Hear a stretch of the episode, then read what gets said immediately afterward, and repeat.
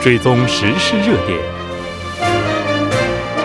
纵观政坛风云，新闻在路上，带您驰骋天下。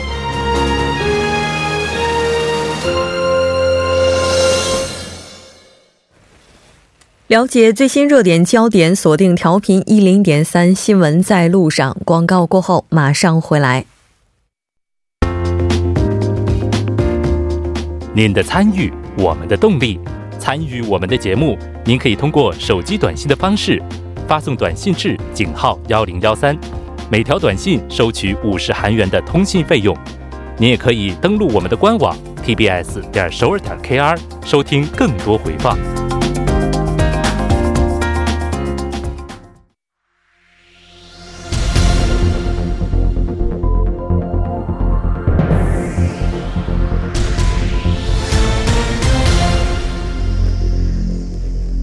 此时此刻，主要新闻。接下来把时间交给新闻播报员孙志武，我们稍后再见。下面是本时段新闻。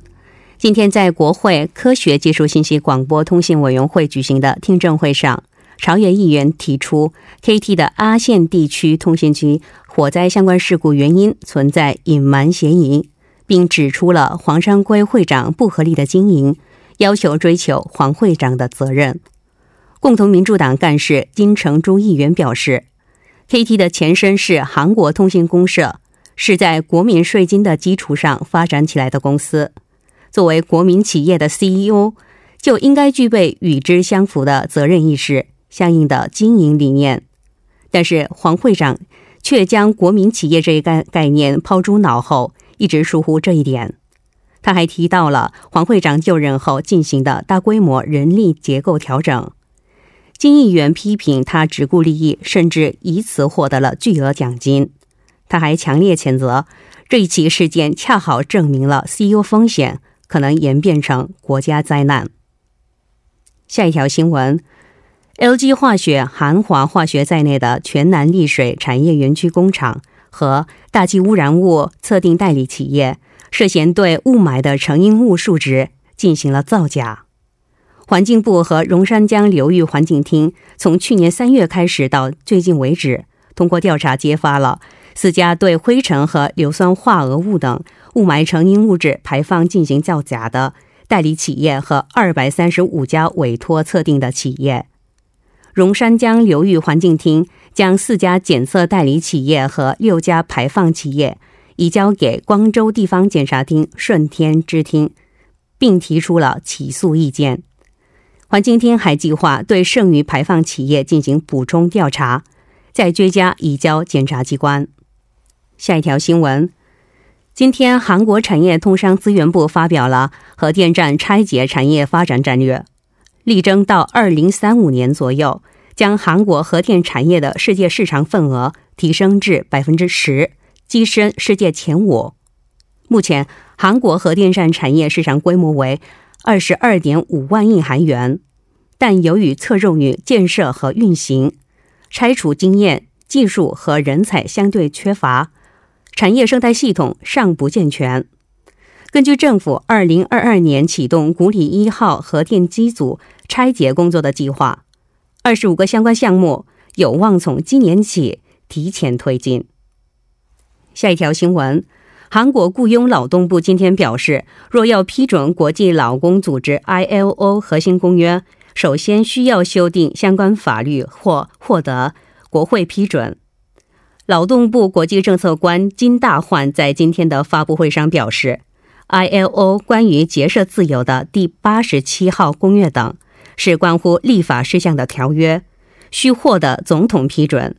首先需要修订与该公约相冲突的法律。并获得国会的批准。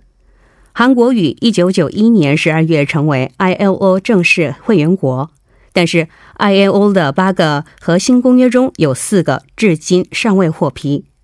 以上是本时段新闻。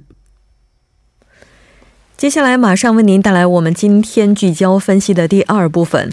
在今天国会科学技术信息广播通信委员会上呢，就 KT 阿线支社的火灾原因进行了听证会。相关话题马上连线韩国外国语大学经营学院的肖树峰教授进行了解。肖教授，你好。啊，莫真你好，听众朋友们大家好。非常高兴和您一起来了解咱们今天的话题。那今天我们看到这个韩国国会科学技术信息广播通信委员会呢，是就 KT 阿线在去年十一月份发生的火灾进行了听证。这个情况是怎样的呢？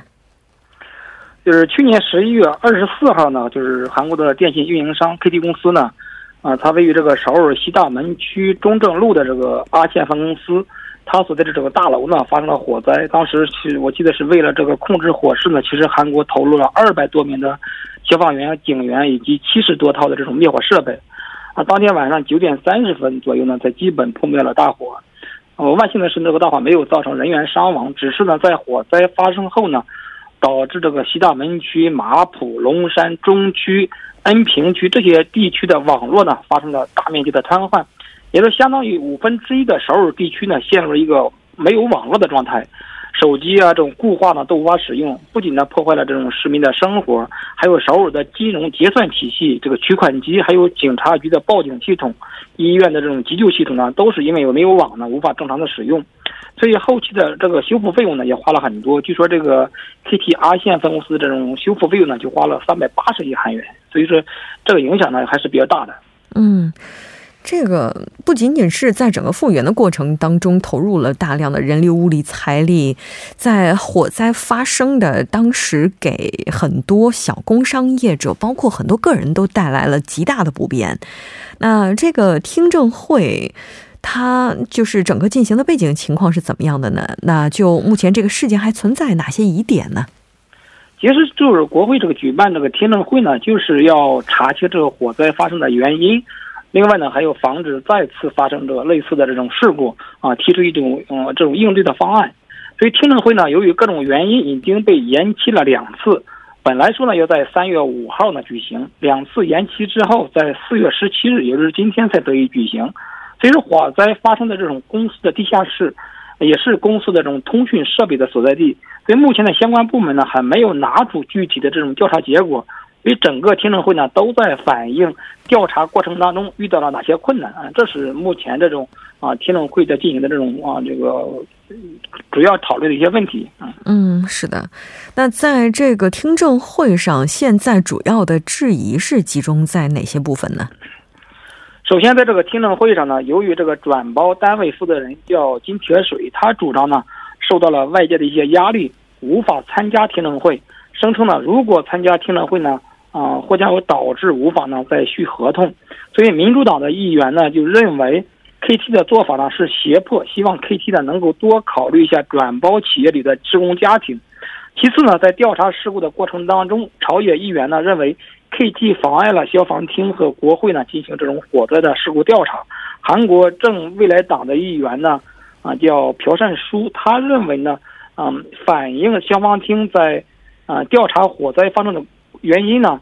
曾经要求 KT 呢这个提交相关的材料，还有相关的这种职员呢进行面谈，但是 KT 公司呢对这些要求呢没有予以协助，所以被质疑呢 KT 有组织的有意妨碍这种调查。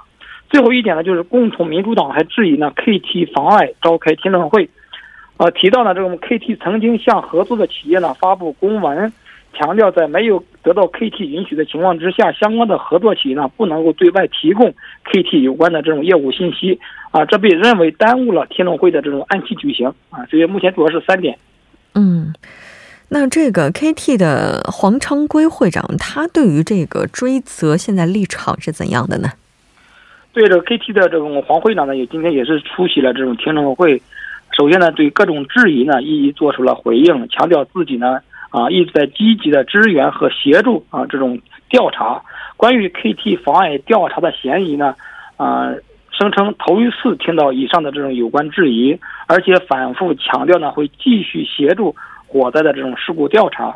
另外呢，为了防止类似的灾难事故重发，改善这种灾难应对体系，KT 呢将在今年开始的未来三年内。投资呢四千八百多亿韩元呢，用来改善这种通信口的这种火灾安全，还有一些重要通信设施的保障，还有那种 KT 阿线分公司的用后期的这种修复，因为通过这些努力呢，来改善这种啊危机应对机制和一些这个体系问题。嗯，但我们看到今天这场听证会可以说进行的非常的波折，中间也是一度中断，但后来又重新开始了。在这一次听证会上，KT 目前的涉及，目前就是涉及的一些不正当雇佣险以及五 G 服务不畅等等这些问题有没有被提及呢？啊，有所涉及。首先，这个针对外界质疑的这种五 G 服务不畅的问题，我们知道现在这个韩国的已经开通了这种五 G 服务。对于这个五 G 服务不畅的问题呢，这个黄会长回应呢，目前五 G 商业化呢正在初期阶段，所以说已经了解到消费者的一些啊遇到的一些困难和不满。KT 呢目前正致力于改善这种五 G 服务的品质，会尽快解决呢相关的问题，来消除消费者的啊这种不便和以及这种不满。至于不正当雇佣的部分呢，虽然在听证会召开之前呢，很多媒体都会预测可能会提到这种这种问题，但是目前还没有发现听证会上有关问题被涉及，所以啊无从得知。嗯。在这次听证会，我们看到是在开始之后进行了三十分钟呢被中断。那当然，我们看到韩国党的这边的议员呢，也是决定这个在于这个长官缺席的情况之下继续开会。那也由于科学信技术信息通信部长官于英民他的缺席，朝野之间的争执也是非常激烈的。对这个，目前呢，我们知道这个文在寅总统呢正在海外寻访，所以啊，科学技术信息通讯部长官这个于英明呢，也正在陪同文在寅总统呢在中亚寻访，所以无法参加这次听证会。所以在野党议员就认为呢，应该选择这个科学技术信息通讯部长官于英明在的时间来举行听证会。现在这个长官都不在，你来举办这个听证会是不是有点仓促？而且执而执政党的议员认为呢，听证会。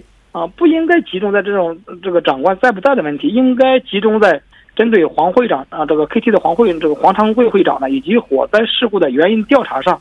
这些朝野的意见冲突呢，导致这种听证会其实从早上一直被一直被延时啊，所以这这今天也是双方的激烈，也是争争执非常激烈是。嗯，是的。当然，目前对于事故的追责还是在继续进行当中。赔偿，我们看到 KT 方式表示，如果早的话，会从今年五月起来支付赔偿金。非常感谢肖教授为大家带来今天的这一期连线，我们下期再见。好，大家下次再见。当地时间十五日，法国久负盛名的巴黎圣母院发生的这起严重火灾，也是令无数人痛心。目前火势呢是已经被扑灭了，但当地的情况如何？我们马上连线巴黎。那今天接受我们采访的是巴黎当地一家中餐厅的老板王先生。王先生，你好。喂，你好，主持人好，大家好。非常高兴今天能您能够接受我们的采访，和韩国的听众来分享当地的一些信息。那我们了解到，巴黎圣母院起火是造成了塔尖以及屋顶的倒塌。那目前这个起火的情况以及扑救的情况怎么样呢？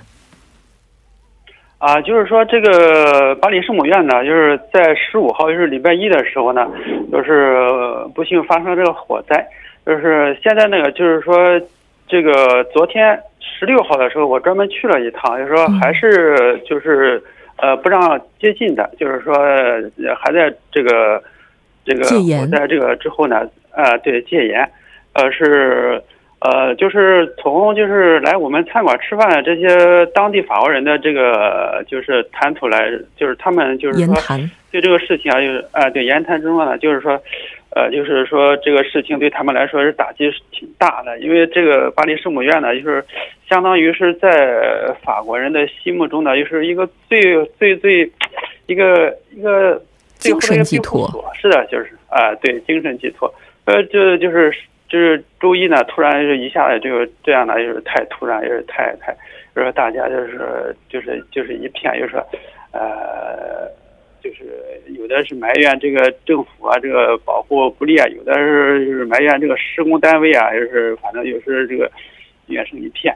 就是说现在就是这个他这个现在呢，就是说呃，从这个呃法国这个总统呢，就是说这个他是是就是说要尽尽尽快的，就是这个呃要在这个重建，但是呢，这就是呃估计是 呃因为这个难度也是挺比较大大的。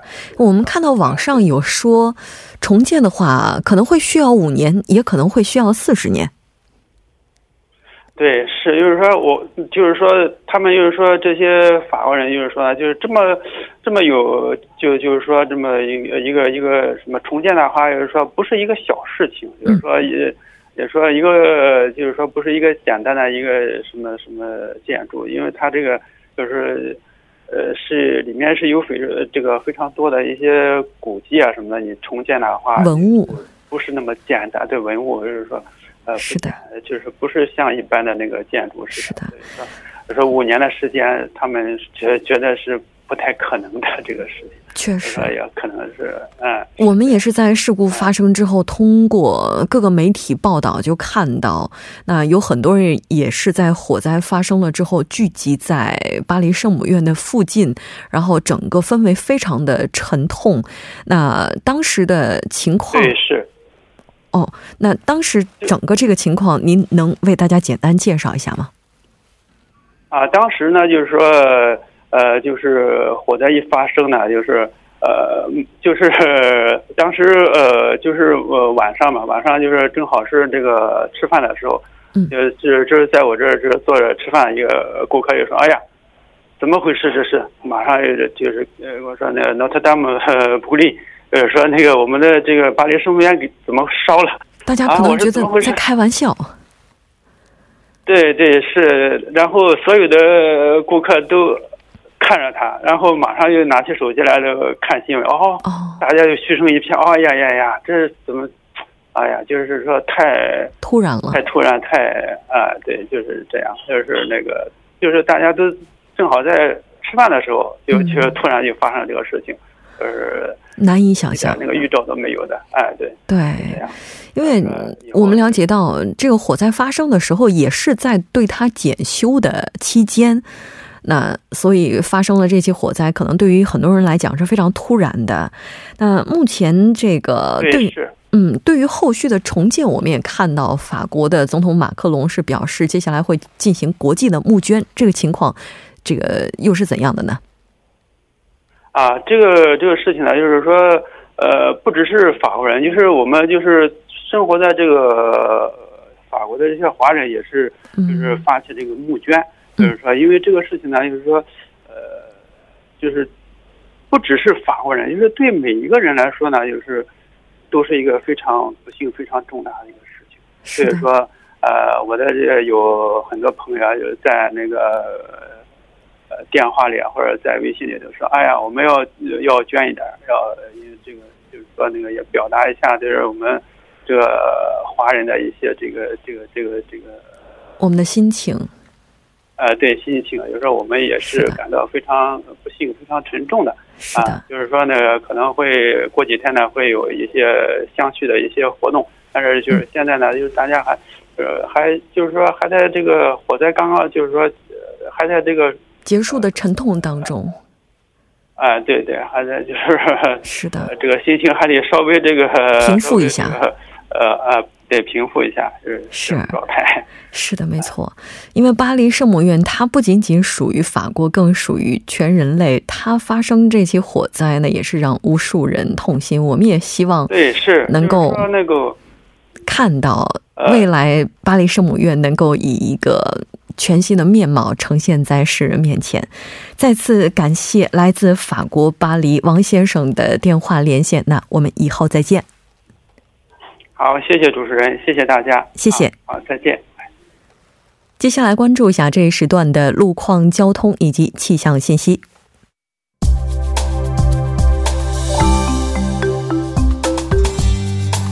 晚间六点五十分，依然是由程琛为您带来这一时段的路况和天气播报。继续来关注目前时段首尔市的实时路况。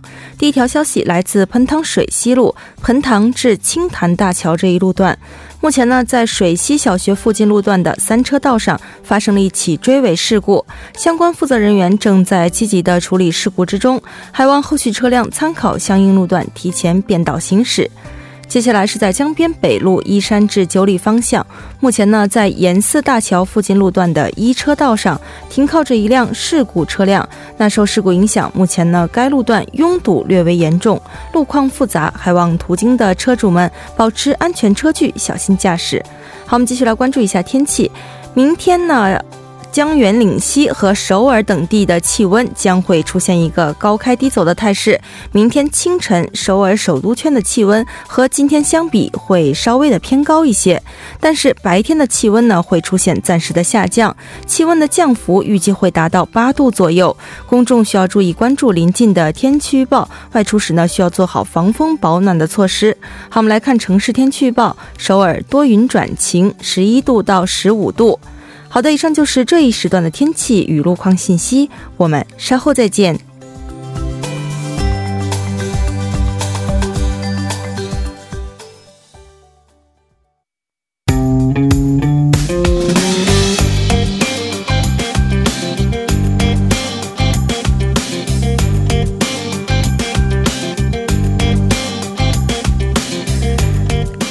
大数据解读新趋势，数据有话说。接下来马上请出栏目嘉宾金勇，金勇你好。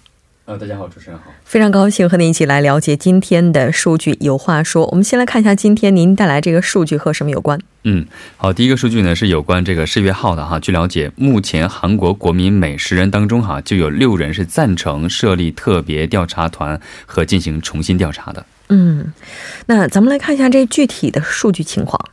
好的，呃，这个是 Oh My News 哈，当这个惨案发生五周年的十六号的时候呢，委托舆论调查机构啊 r e a l m e t 啊，对全国的五百零三名十九岁以上的成年男女进行了一个调查。这次调查的应答率呢是在百分之五点二啊，误差呢是在呃上下百分之四点四哈，百信赖度呢是在百分之九十五。他这次呢是以罹难家属为中心哈，为查明世越号惨案的真相和处罚责任人。呃，有人提。提出呢，应该设立一个特别调查团。然后结果显示的话，就刚才说到，他十人当中就有六人是赞成这样的一个呃一个提案的哈。特别是呢，被称为这个世越号一代的二十多岁年轻人，对通过这次特别调查团进行再调查的支持率是超过了百分之七十哈。那具体的数据呢，结果显示的是百分之五十七点六的应答者是赞成这样的一个呃提案哈，然后大幅超过了这个反对者，反对者的比比例。呢是只有百分之三十七点三哈，在赞成者当中哈，表示非常赞成的比例呢是占到了百分之三十七点一，一般赞成的话是百分之二十点五哈。刚才说反对的声音是三十七点三的百分比哈，其中呢非常反对呢是占百分之二十四点一，呃，一般反对的话是百分之十三点二这样的一个数据。嗯，我们之前在世越号五周年的时候节目当中也提到了，目前对于相关的一些。负责人或者说相关涉案人员的一些追责，应该说还进行的并没有那么到位。对，从具体的阶层来看的话，那这个情况又是怎样的呢？嗯，从这个具体的阶层来看的话呢，除了这个保守阶层、自由韩国党的支持层，呃，六十岁以上的人群之外，哈，大部分的年龄层、还有理念倾向、还有政党支持层当中，哈，赞成的意见还是占优势的。嗯，特别是二十多岁人群当中，哈，赞成的比例呢是占到百分之七十四点八，在所有的年龄段当中，哈，应该算是最高的。在这个二十多岁的人当中，哈，反对的声音是只有百分之十六点七，哈。然后呢，在四十多岁和三十多岁的年龄层当中，哈，赞成的比例是占百分之十六啊，六十一点六和百分之六十点六哈。然后在五十多岁人群当中哈，赞成的比例是百分之五十七点五，均超超过了这个一半啊。相反呢，在六十多岁人群当中哈，呃，反对的比例是占优势的哈，反对的声音是百分之五十三，然后赞成的是百分之四十一点三哈。然后从地区来看的话呢，光州全罗地区呢是赞成比例是超过了百分之七十八点四啊。经济仁川的话是百分之六十二。点六，首尔的话呢是五十八点四，然后大邱庆北的话是百分之五十二点一，釜山、蔚山、庆南的话呢是百分之五十二点一，而且这些地区啊，普遍来看都是一半以上的人表示赞成的。嗯，那从这个政党的比例来看呢？嗯，从这个政党来看的话呢，正义党的支持层哈，百分之九十二点三是。表示赞成成立这样的一个呃调查团的，反对的声音呢只有百分之五点九，还没超过百分之十。呃，共同民主党的支持层当中哈，赞成的比例是百分之八十六点二，反对的声音是百分之九点七哈，也是压倒性的赞成的意见占优势哈。相反的话呢，自由韩国党出现了一个非常反的一个一个结果哈，嗯，反对的声音是达到了百分之八十一点八，嗯，赞成的比例呢是十三点三。